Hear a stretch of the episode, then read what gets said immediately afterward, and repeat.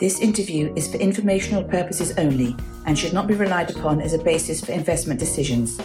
In Practise is an independent publisher, and all opinions expressed by guests are solely their own opinions and do not reflect the opinion of In Practise.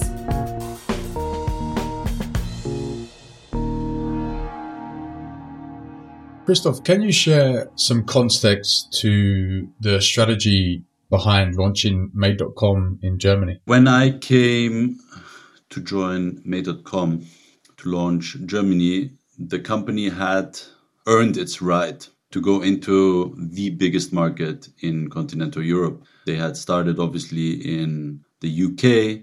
They already were selling in France and Benelux as well as Italy. And Germany was always a bit considered a bit of a hairy monster, big, scary, competitive hairy monster.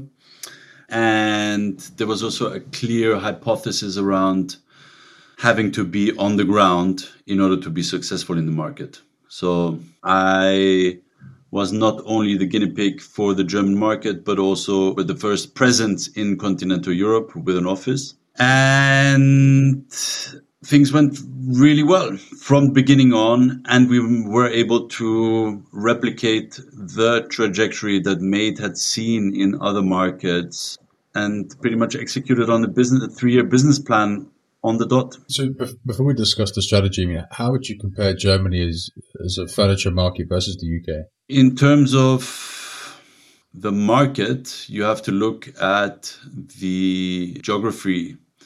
So I think within the UK, you have one third of the purchasing power in and around London. In Germany, the biggest city, Berlin, is barely 3 million people and pretty much tails off to cities of more closer to 500,000.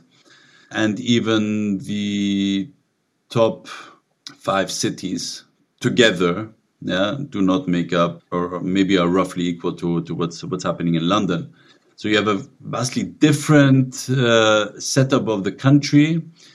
Uh, and this is important because we're still targeting in the early days very urban customer. So we saw that also in the, in the early stages of the launch that our customers were coming from urban centers it also makes it easier when you're scaling up down the line with an offline presence and also on the logistics side. Was there any major difference in, in how much a German customer spends per year or the behavior and purchasing patterns versus the UK broadly? So I think overall, all the markets not only followed a very similar trajectory in terms of growth, obviously plus minus differences. We also roughly see similar demographics across the different regions, and that leads also to very similar basket sizes, purchase patterns, and obviously our collection is also a global one. So, although especially sales seasons were particularly successful in Germany, you could make the, the, the, high sensitivity to discounts of the Germans uh, responsible for that, but that, that was also part of our early growth days. And obviously, I have not seen the detailed numbers now for, for a few years. And so you was focusing mainly on the, you know, the, the urban millennial woman or, or even older women as well in, in those cities in Germany, similar to the UK? Yeah, definitely affluent. I wouldn't even say necessarily just women. Affluent, customer, urban, 30 to 50 years was the most responsive target group uh, initially. Yeah.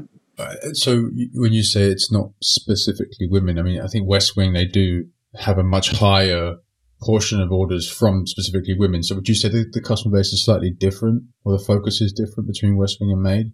I cannot speak for Westwing. Uh, obviously, it's also at that time, Westwing had a very different model. It was exclusively based around an online magazine where you had to subscribe and regularly check in for deals. Yeah?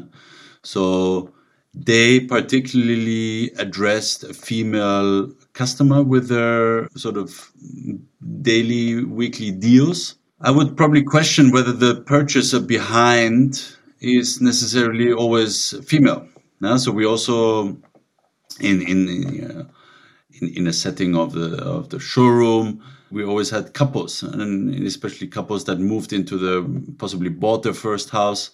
Maybe women were more had a more keen interest in the details and had done some existing research up front but I wouldn't say that solely the, the purchasing decision was made on the female side. But but the target customer is predominantly the same, Westwing versus Made. Is it, is it that same urban couple or, or, or predominantly women that, uh, that you're targeting to actually get into the funnel, you know, to, to explore, to inspire, to to, to, then sell some some products too eventually. Yeah, I would even go above. So our our particular target group was the graduate from IKEA. So anyone that was able to or was willing or was was tired of just buying Pax and uh, probably in the third rental apartment. So even if they don't didn't own uh, their own apartment yet, prices were sufficient or are sufficiently affordable, especially on on some of the accessory side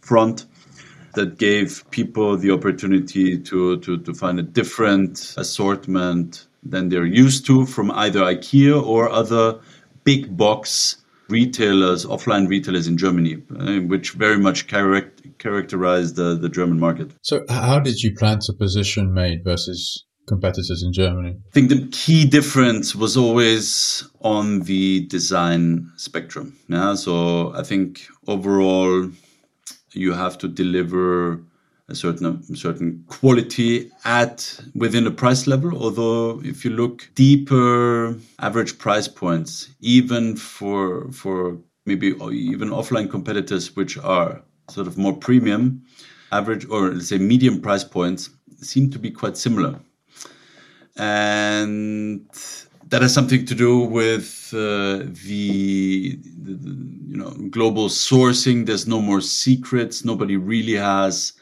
I'm probably going a bit too deep already into into the sourcing between Germany and East Asia, but basically everyone has access to the same sort of producers. So the, ultimately, it comes down to differentiation in the brand, and particularly for Made, we were focused on being design led and that is still um, a key indicator in all market research, in all marketing materials to be a design led organization. And that is something that transpires through the organization because if you if you look at the organization itself sourcing and design is very intimately tied together. And that's where we also uh, have the, the, the, deep relationships with, uh, say, external designers.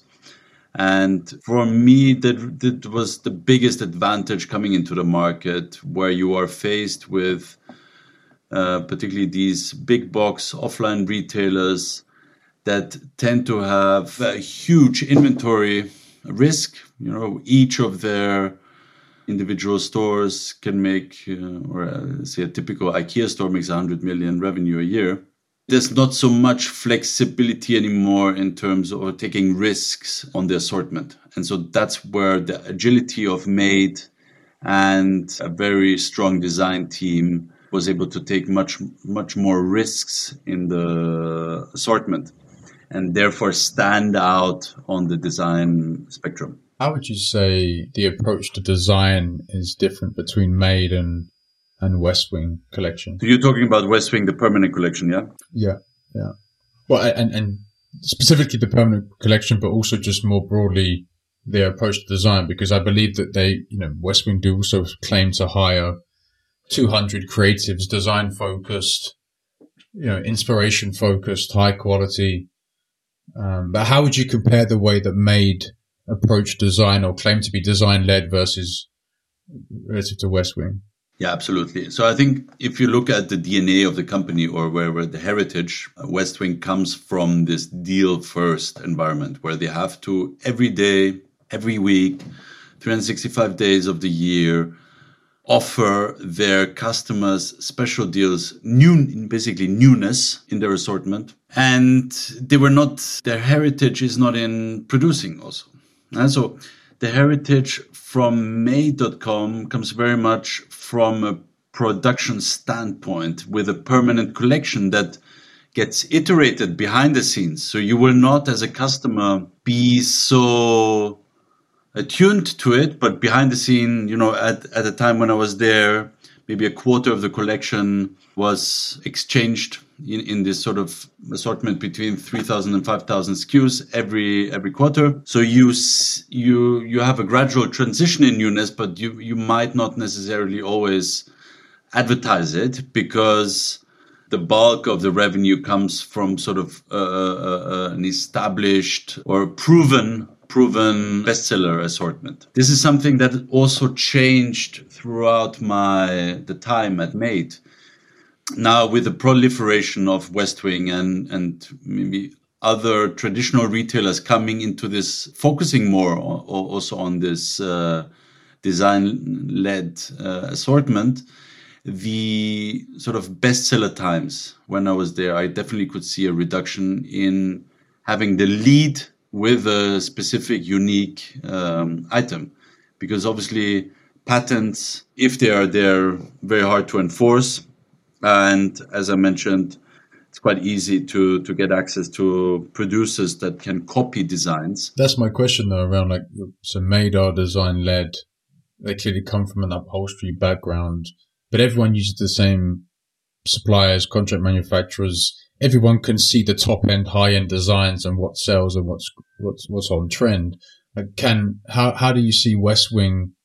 You know, becoming design led in their own collection versus relative to made. So I think if you look probably behind at the if you if you really compare, I always said a sofa has four legs and the rest in the back. So this, I come from an e-commerce background. I don't come from design background. So when I look uh, also at the business, it's something very fluffy, the differentiating factor. But for me, the hardest part to grasp was that we offer an environment. The biggest differentiator is a safe environment with a curated selection. Because actually, when you look at the history of online commerce on uh, furniture, the first iteration focused on the breadth of assortment. Yeah, they sort of said we have to have 60,000 to 100,000 SKUs. We have to offer every single brand every single version. And even to this day, there's lots of brands that sort of you can customize the color and then the legs. I would say that especially online, especially in furniture, too much choice, or there's probably a sweet spot uh, of choice because in the end, you want to drive the customer to a purchase. And that's where really, I think with, with Made, it's a safe environment you have ample selection in terms of colors, styles, also prices, but you don't get lost in hundreds of filters of different customization options or too many too many options that might not bring additional real value to the customer. And so that's when you look at the conversion rates and then sort of the permanent look and feel of the brand. That's something that's quite different to Westwing, which evolves, you know, even eh, based on their DNA. They have to evolve and create newness every single day, and it's it's a lot more focused on screaming price reductions. And Made was a lot more subtle, especially one very interesting part was the sort of seasonal sales just sort of in line with the industry, but they were not massive reductions because you have this everyday good price policy. And really, what was the lever that was we were able to pull was a lot more on the free shipping side. So we never actually removed the, the, the shipping costs in order to have that lever because that was obviously a very good way to incentivize new customers with this sort of uh, typical online trigger that you need. You come to a website, you know at some point it's going to be a sale, there's going to be some kind of trigger, whether it's newsletter discounts or special sales, and that's that was always a very good trigger to actually convert people, nudge them into the purchase of sofas, which which is quite a, a, a long sales cycle. What do you think Made.com does from a design perspective that cannot be replicated? by competitors? It's very much the DNA of the organization. As I mentioned, design and purchasing departments traditionally tend to be quite separate in this sector. Uh, so you would have a possibly also revered designer who, who which is similar to fashion, right? That um, makes the design, then gets a purchasing department, finds the right producers, makes the stuff, looks at the sell throughs. Next season, design comes again with new ideas for the season. In Made.com from beginning, there was not only a, not only in the organizational structure, the intimate sitting together, the accountability being to the head of purchasing, uh, was a brilliant lady with uh, years and years of exp- decades of experience, and already in the design process, thinking about the margin structure and the the the, the feedback from the manufacturing process that can enable additional uh, gross margin gains, but not compromise on the design integrity. And I think this kind of quick, uh, so I, w- I would say, really say agile design process is quite unique. And that's, that's obviously hard to replicate. Yeah? Why is it so agile? Not only yeah, so, so, I think if you look at the, the, the, pillars behind the success of Made.com, it's based on very much just in time delivery uh, supply chain. So you don't have huge inventory risks, and that allows you to weed out products designs that don't work. So you naturally already have the playing field to take more risks because your risks in the purchasing you will not sit on hundred thousands of SKUs in a warehouse if you don't sell them. So you're much more, able to be much bolder. And then, although the designers are mentioned, I would say in, in, in Made.com, it's very much everything is attributed to the brand. So you don't, there are, especially in the beginning, there were a few associated designers, um, but everything comes down to the brand and the designers are not really so much put in the spotlight. And that also allows the brand to create this sort of uniform message that on top of uh, even more interestingly then can very fluidly transition into the marketing materials so from the beginning marketing design and purchasing sitting together thinking about how to adapt latest season styles and this is something that was very new when obviously this this is now the sort of best practice has transpired and people are adapting these sort of methods similar to how bigger corporates have adapted the you know leaner methods of working um, this sort of process has also transpired in, in competitive environments but it comes down ultimately to the business model and the structure of Made.com, which which allows it to to better implement the, this style of working. So, how does Made source these designers? Like uh, they're all independent effectively. They have a portion of salaried designers from my understanding. And, but most of them run freelance and get paid by royalty. So they're not exclusive to Made in that sense. Well, the, the product might be exclusive. So, you know, what stops them working for Westwing or? No, absolutely not. Uh, I think that there's a few quite business minded designers that know how to sell their, their name to, to various brands. This has also evolved now. When I was there, there were a few key pillars in the success of Made.com that were not really well known to start with. Yeah? So these designers also grew together with Made.com and they were also appreciative of this.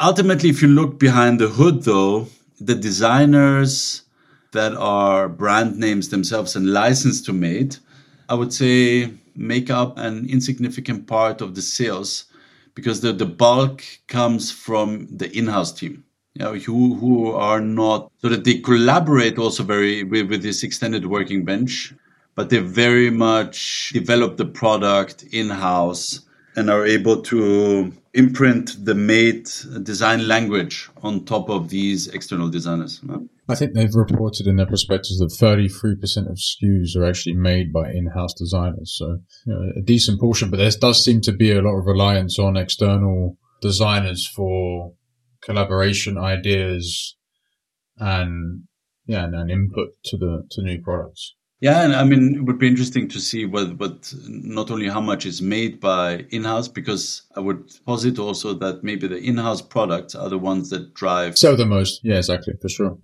yeah. possibly with the highest margin. So if you look at absolute contribution margin, I would say the permanent collection. When we go back to that model, This has also changed with scale, periodically weeding out things that do not sell. You tend to bring in things into the permanent collection where you can also drive margin and and obviously there the licensing costs are optimized if it's done by the in-house team. And so over the long term, the permanent collection, I think, uh, in-house. It's also a good way to, to experiment and test, right? You can use you can use third party designers to to get new new ideas and, and do small batch production to test the the adoption and then iterate further with in house and similar products and actually own the full IP in, in the long run. And I really think that that is the model when I was at made.com it's inspired you know, not only by fashion trends, by other designers, but obviously with with a sort of extended workbench of designers. But ultimately, the work and, and if you look at Made.com, it's very much the brand, the product is prominent. It's not designer names. If you look in IKEA now, they try to position certain design led parts of their assortment, try to distinguish them from their permanent collection in order to, to maybe bring more foot traffic. But Made.com is driven by its own uh, sort of in house manufacturing, agile design uh, process. Yeah. Uh, so, how does it work? Like, so let's say obviously Made.com collect a lot of data, they have creative people internally. So, they come to either external designers or internal with ideas they would then spec out a product. How does the process go in, in, in product development between design and and production? Yeah, I mean, so uh, you know, we typically think in in sort of quarters, and again, it's led by business. Yeah, so there's certain margin goals, obviously, then goals to to for.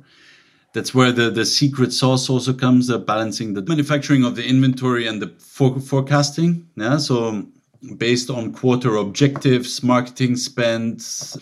You need to plan the higher level budgets of the inventory. Then you split it out into the different categories across the different countries. You look at sell through of things that maybe didn't work so much. And then there's different look aheads into, into design trends, also geared very much by fashion. And then based on on these we'll, we'll probably launch several new collections. I mean one initiative was also the talent lab where even amateur designers were able to contribute ideas. And that ultimately was turned into into well selling items. And then very much the designer and the, the purchasers sit together and iterate and very much think already on on with the CAD drawings and then start to talk with the manufacturing partner about materials, availability, pricing.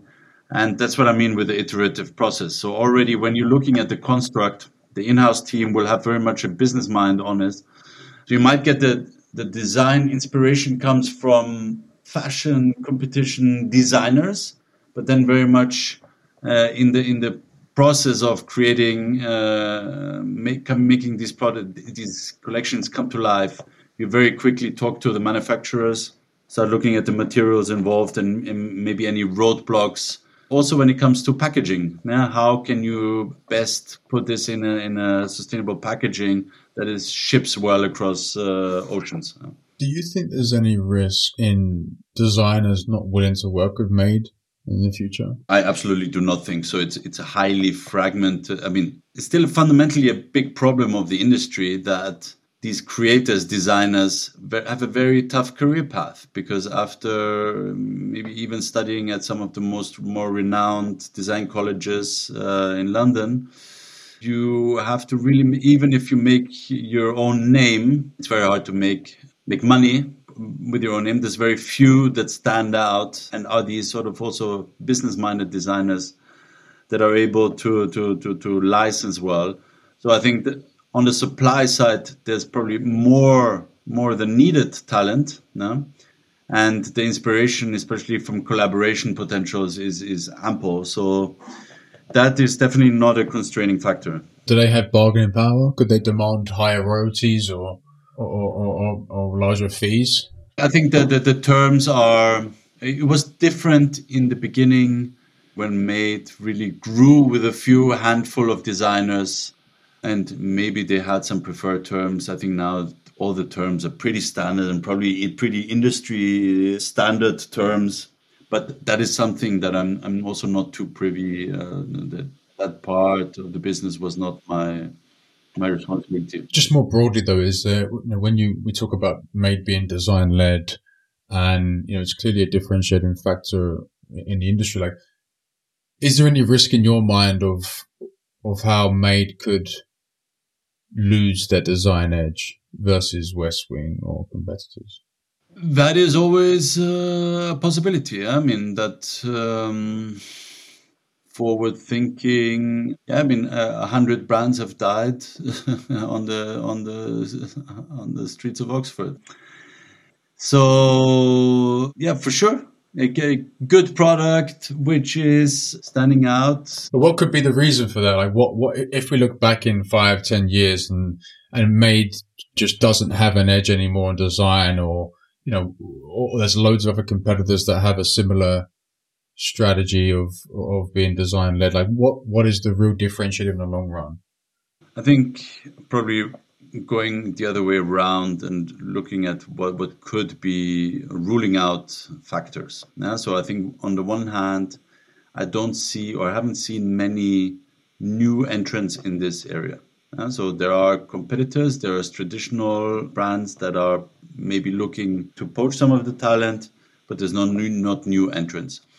I think the work environment is something that's uh, also very, very special for people. Again, as I mentioned to you, this agile process of designing, being very much free to take certain risks is something that you cannot do. So even if you were to go to a John Lewis, you have a completely different organizational structure and requirements, and maybe also standing within the company. So I think while while it's still growing and yeah then probably comes with with size also. I think once you're a billion dollar once once made will make a billion uh, pounds a year a lot of things will have to be uh, rethought right? So everything from the supply chain to the design process because maybe it's not so possible not not as easy anymore to quickly weed out new designs that don't work and a lot more importance will have to come from permanent or have a much more i think possibly I, am not privy to anything that's not public but you know that's possibly um,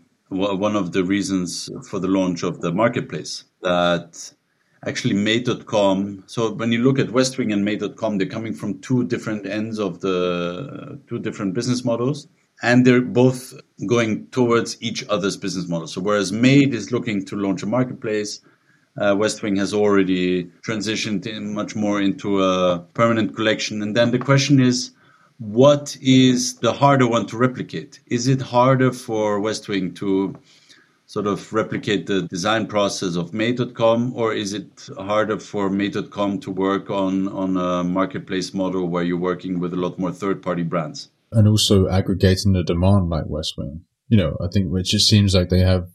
I think eighty-five percent of their sales are from customers that have that visit them hundred times a year. So, if Westwing could replicate the design process and quality of products, plus if they own the customer relationship more, would that not potentially pose a threat to Made?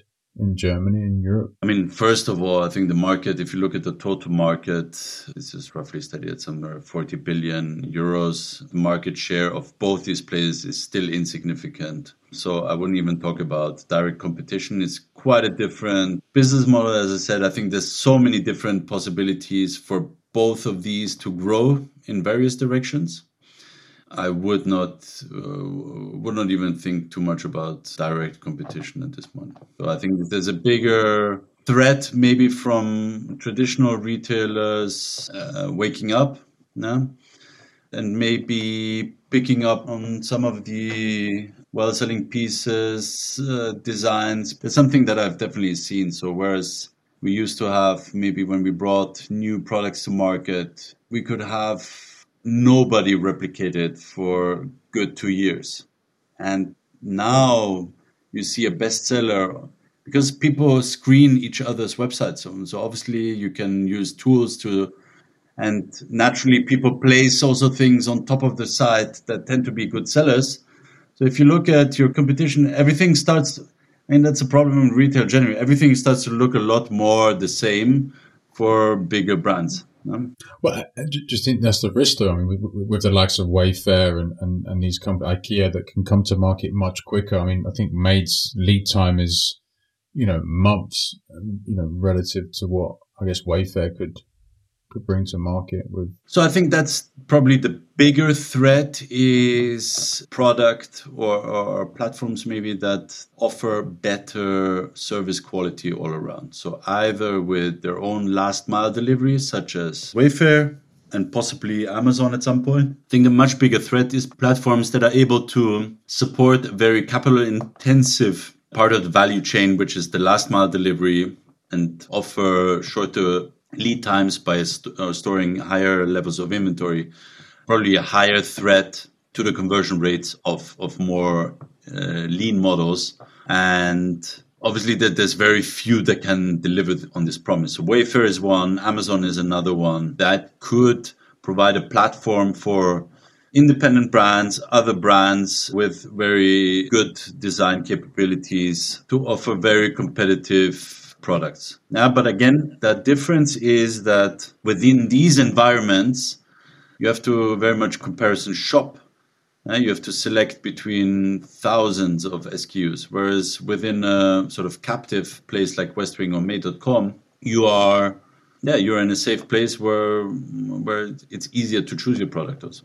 How you know back to back to your point on on Made launching third party brands or you call it the marketplace what do you see as the main challenges of Made.com integrating third party products into their offering? Yeah, I mean, number one is the, the, the, the cost structure. Yeah, so how to deal with this new cost structure and in incentivization and the impact on, on retail prices. What do you mean cost structure? You mean you mean logistics, or, or you mean the inventory? Yeah, so Made.com very much. Uh, you know, when I was there, we were able to to gain gross margin quarter on quarter, year over year aggressively, which is something that big players cannot do.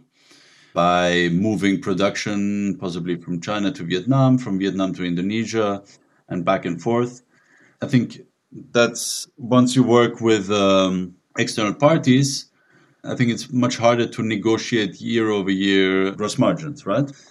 And then the other part is that uni- uniform design language that uh, that I very much uh, Made.com has created for its brand, and I am very excited to see how, how that will integrate external providers, whether that is done in a very prominent way or in a very subtle way. So, like similar to Wayfair, potentially, where they have their kind of house of brands that are actually third party producers and suppliers? I mean, it's, it's uh, I mean, the, the, the, most prominent example is probably Amazon, right? I mean, very few people will know that Amazon makes its own uh, furniture. And they will position it obviously with, with different names. So that remains to be seen how, how that uh, model translates into the brand promise. And whether that's very much uh, done similar to how Westwing very much separates the two. No. Mm. Well, and I guess maybe we'll just run a simple drop shipping service where you know practically just a marketplace for lead generation, and the, the supplier ships the product to the to the end customer. Yeah, I mean, that's something that's definitely evolved at Made.com with, I think that's also public, uh, new feeder operations in, in, in Europe. So I think that part, there's definitely some expertise that Made, Made can share with its market providers and probably adapt also based on, on requirements from these brands, whether they have their own warehouses and plug them in, sort of infuse them in the, because Made very much has the flexibility of working with multiple third party providers in each of the different countries. And eh, whether you want to inject before the last mile, whether you want to inject in a sort of feeder operations for all of Europe or UK, which is now completely separate, that's also a big advantage now with Brexit for European, uh, Italian designers that want to sell in the UK. I think Made.com could be well placed also to offer operational support when it comes to import. But there again, there is, is a lot more flexibility, but I, I have no, no privileged information on how that marketplace operation will look like. And just back to your point, like it's, it's going to be interesting to see how Made do this whilst also keeping the brand promise, which they've spent so long building up, you know, which is this design led kind of all one house brand as you browse and, and view their products. Yeah, absolutely. So design, price, quality, uh, sort of the three brand measurements. Christoph, when you look at this like evolving, it's interesting to see how the assortments are, like you said, converging. And you've got Made coming from the called the premium or design led and down slightly to third party marketplace to expand expand the range. Westwing, you know, evolving from this everyday inspirational sales driven kind of method, third party led to now a Westwing collection. And obviously Wayfair is, is gone for the service led and you know, and also just integrating with suppliers. Like, how, what's the end game here? Like, what's the end game between? Obviously, Wayfair can own the service led, call it the mass market approach, but when you have two smaller players like Westwing, Made, typically competing for similar customers, obviously it's a massive market. But like, how do you see these two assortments evolving between Westwing and Made? I think it's not even between Westwing and Made. I think the, the, the bigger, and there's a lot of talk about new technology, augmented reality tools. I think that's that's incremental. I think a big step change in the game for online furniture will be anybody that seriously solves the last mile delivery and service promise, which you know is something that Wayfair can very well do. They could very well offer their services to smaller independent brands become sort of the Shopify for for furniture designers, that could really flip the whole thing on its head.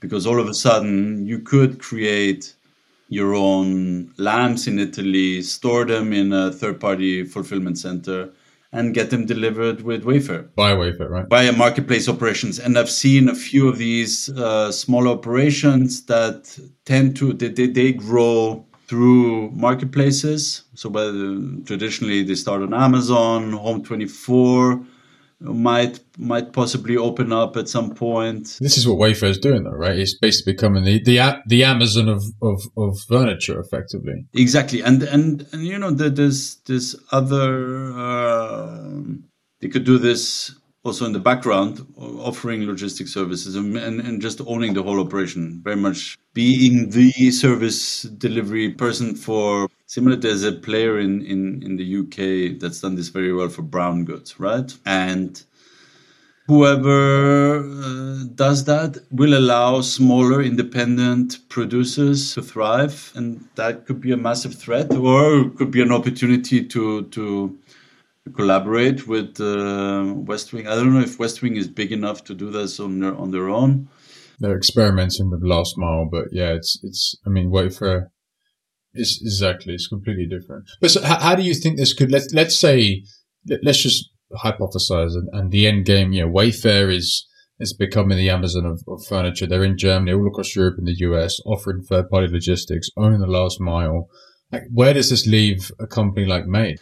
Yeah, probably. I mean, uh, if you look at the opportunities, one piece that's that's been quite useful for driving conversion is the offline presence, you know, and that brings a closer relationship with the customers. Again, when you look at IKEA, just acquired uh, the the store of Primark, I think, on Ox- on Oxford Street there's definitely with the emptying of emptying out of, of, of big high streets there's an opportunity to go back offline create an environment for customers to yeah in the end it's furniture. You have to although you can buy it off uh, online similar to shoes it's always quite good to to try it out and to feel the environment. And i think that's something that made.com has done very well because the showrooms they're not uh, click and collect.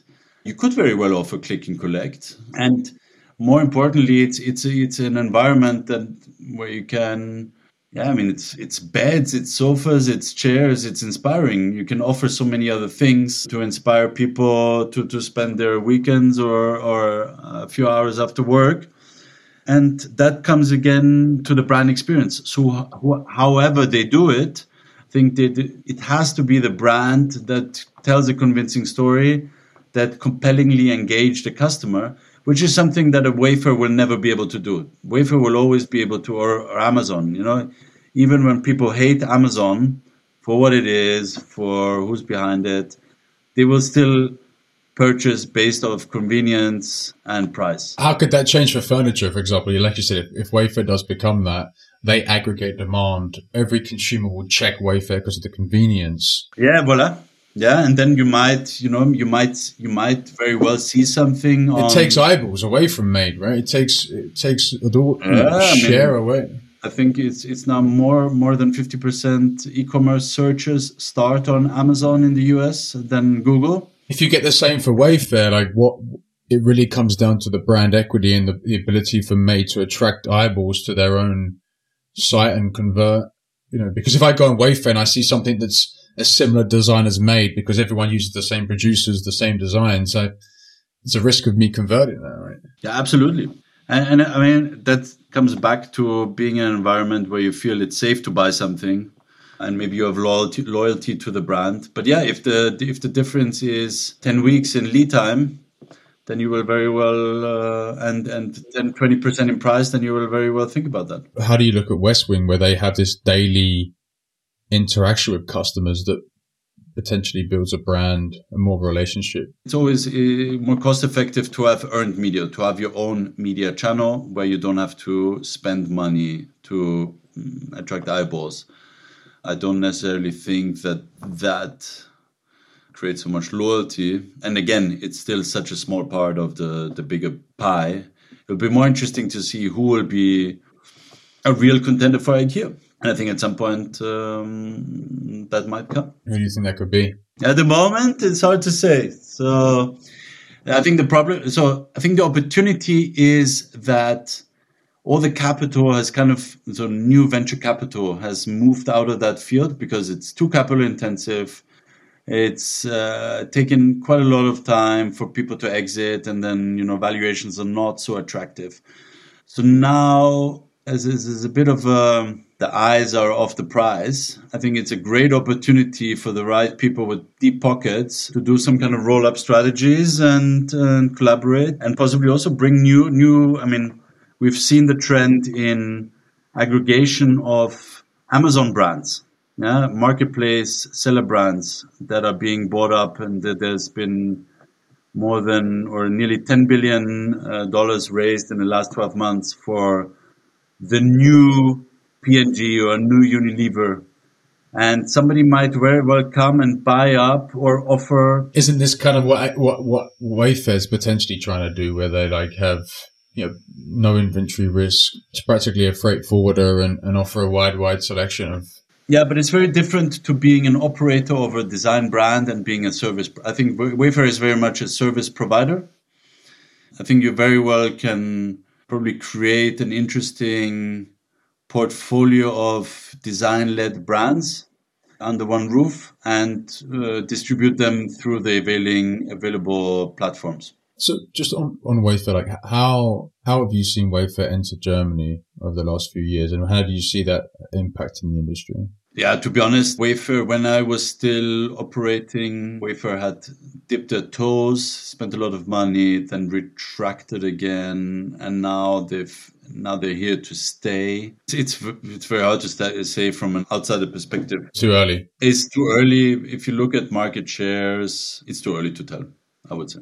And so just look at the sourcing and manufacturing. How exactly does Made work with contract manufacturers then? So they get this design, they have this agile approach internally. What is the type of volume commitments they make or the production schedule they work on with, with, with contract manufacturers in the Far East? I mean, that will definitely, uh, first of all, I'm not too deep into this topic. Second of all, that will surely have changed over time. I think the associations are quite loose. So there are offices now in, in, in several countries in Southeast Asia, and they will have on the ground contact with these designers. But the but product development process is probably if you if you if you've ever been to China uh, and and been to any of these markets, it's much less sexy than it seems from the outside. Why is the lead time so long beta means? So it's it's ultimately comes down to inventory risk. So lead times could be massively reduced if more inventory was taken on. I think with scaling now the, the there's been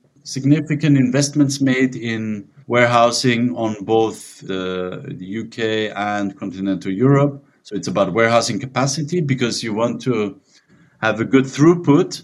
But obviously, if there's any significant change in sell through, yeah, it's a huge risk. Some temperatures or COVID, uh, and you all of a sudden have inventory piling up in the warehouse, old inventory. You cannot bring new inventory in.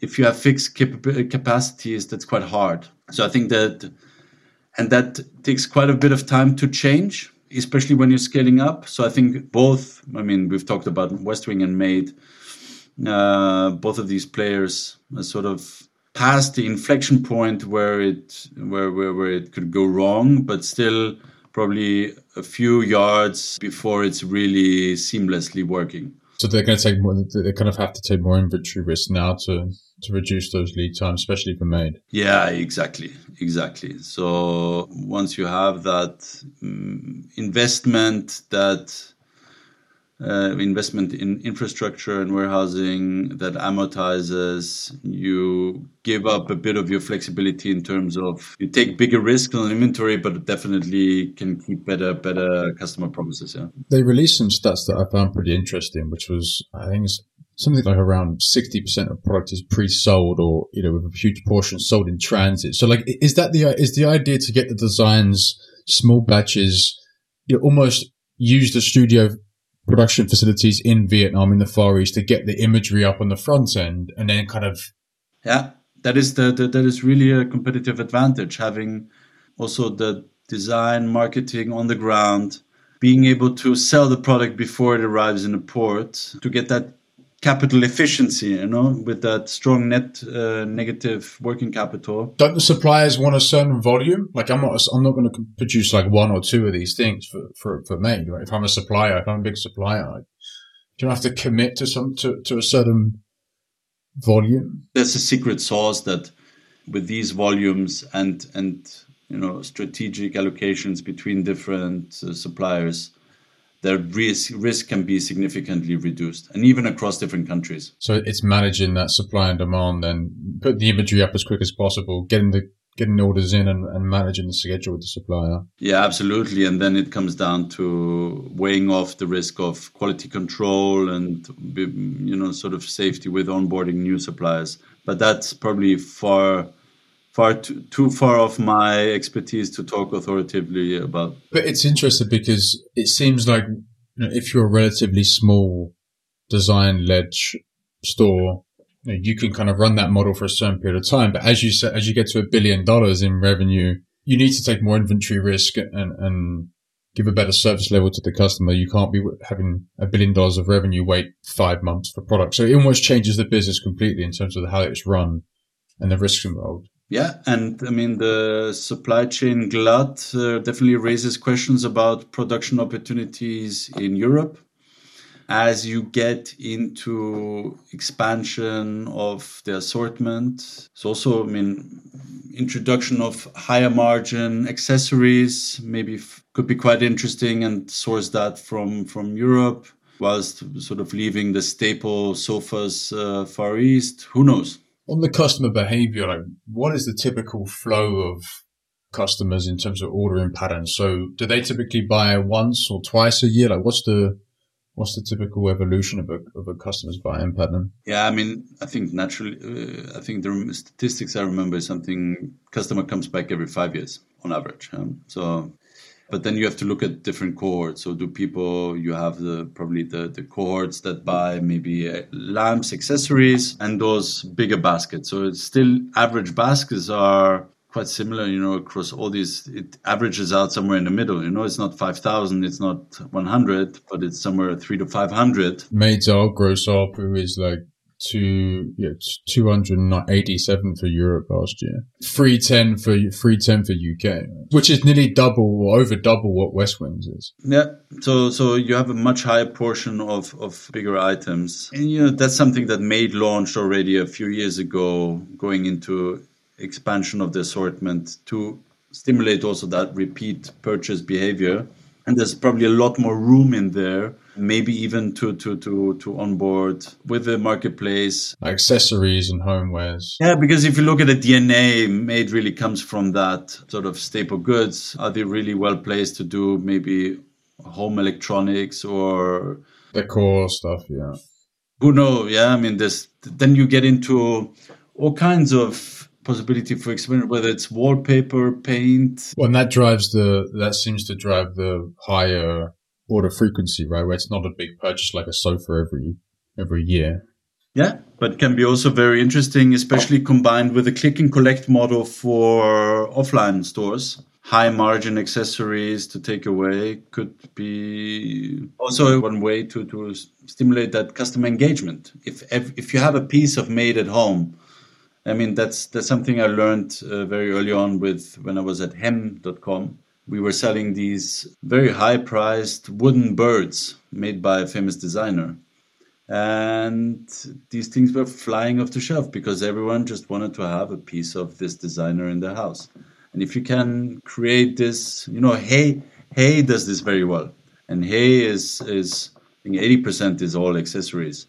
It's a furniture brand, but they mostly live off their stores placed in very well placed locations in, in cool cities where people will just earn and nobody will leave nobody will leave without buying something because it's a bit like the museum store. How did you think of reactivating customers? And you mentioned every, one every customer comes back on average every five years. Like, what was the strategy to to re, how much have to spend to re-engage that, reactivate that customer? Yeah, I mean, still very much based on the strategy of creating a wider assortment that maybe allows people to re engage with the brand. So we had quite a good email list, but not amazing. Uh, I think the organic following and all the social channels by now is, is huge. We had a lot of success with micro influencer and local influencing. So creating uh, also in a very blunt way, probably looking a bit more in, in sort of this Westwing engagement model, where creating stories to re-engage the home stories, for example, visiting customers in their houses together with designers. What does Westwing do so well with that con- with their content strategy? I think they just started early. As everything online, if you have a new channel, if you're the first one in the channel with less competition, it's cheaper and easier when you say if, if Westwing were to start all over again now, it's not because of their capabilities they could reproduce the model. It's just they were very all, early on in the game, and there's a lot more. It's it's the attention economy now. So uh, whether it's TikTok or. But they have something unique, it seems, right, with the engagement they have and the natural flow of daily newsletter and inspiration. Yeah, because they have this bulk of uh, interested. Yeah, it's it's it's in the end, it's a magazine that's it's in it's a magazine. It's like they part own a publishing house. So maybe to replicate it, you could you could probably think about uh, some of these art uh, decor magazines. Uh, maybe buy one of them and, and and this way gain access to this kind of model. How important do you think that is in the long run for Westwing? Yeah, again, uh, it comes down to the strategy, which is now focused on increasing the profitability, which comes down to a permanent collection. So it will continue to be part of the DNA, but it's, I would also posit that it's not growing very aggressively anymore. It will become part of the marketing mix that they earned. Yeah? So it's, it's a slice of the pie that they've earned, but um, that's that's about it. Also, we're gonna have a good collection now to to drive commerce from that from the eyeballs on their daily themes. So, just last couple of questions on on kind of how you looked at the business when you was managing it. So, uh, you know, the one thing I'm always trying to look at and kind of annoys me with these furniture companies is they always they always report a repeat rate, which isn't truly a cohort based repeat purchase. So it's kind of like any customer that has ever purchased from Wayfair and they purchased again in, in whatever year, they're a repeat customer. So when you was there, did you look on specifically trying to get people to repeat year after year, or was you really just looking at reactivating the whole customer base you had? Like, how did you think about driving repeat ordering? Yeah, I mean, my perspective, again, that that repeat business very much driven through the assortment. In the end, if you look at the market share and the the model, the growth rate where it still is, to be honest, it's all about acquiring new customers. So there's sufficient people coming, graduating from IKEA, people transitioning from other. It's about putting people in the first part of the funnel, and then the rest of the. Obviously, there, there's tactics, whether it's triggers and emails, newsletters, but the brand has to do that. It's about acquiring new cohorts, being first order level profitable, creating a good environment. And I think probably higher potential to create satisfied customers and repeat purchase or new customers with, with more investment in, in customer care, creating word of mouth and, and just having happier customers to, to come back. And last question, I mean, how do you see, if we look back in, say, 10 years time and made.com hasn't grown in Germany much further, like what could be the potential reason? I think it comes down to having fresh, new design led product. Yeah. So, as with any brand, it rests with their. Um, they still have to bring out. You, they, they cannot rest on the laurels. Uh? So maybe also you probably have to calculate some kind of lead time before evergreens start tailing off, but have to reinvent sort of the, the, the incoming funnel in order to re-engage and then maybe step changes in. Uh, I think they were they were probably. I think the worst worst outcome is probably a slow slow growth stagnation. In the best case, they really are able to to, to, to re reignite the brand, uh, refresh it every couple of years, look at new with the marketplace is an opportunity, better service is an opportunity, new splash in i think probably the marketing efficiency works quite well. I think it's it's probably looking at step changes that can be made with with re, re refreshing the brand with new initiatives. They spend quite a lot of marketing right? 20% of revenue versus obviously west Westwing's much lower. Yeah in, in such a high growth market that probably you probably want to continue doing that huh?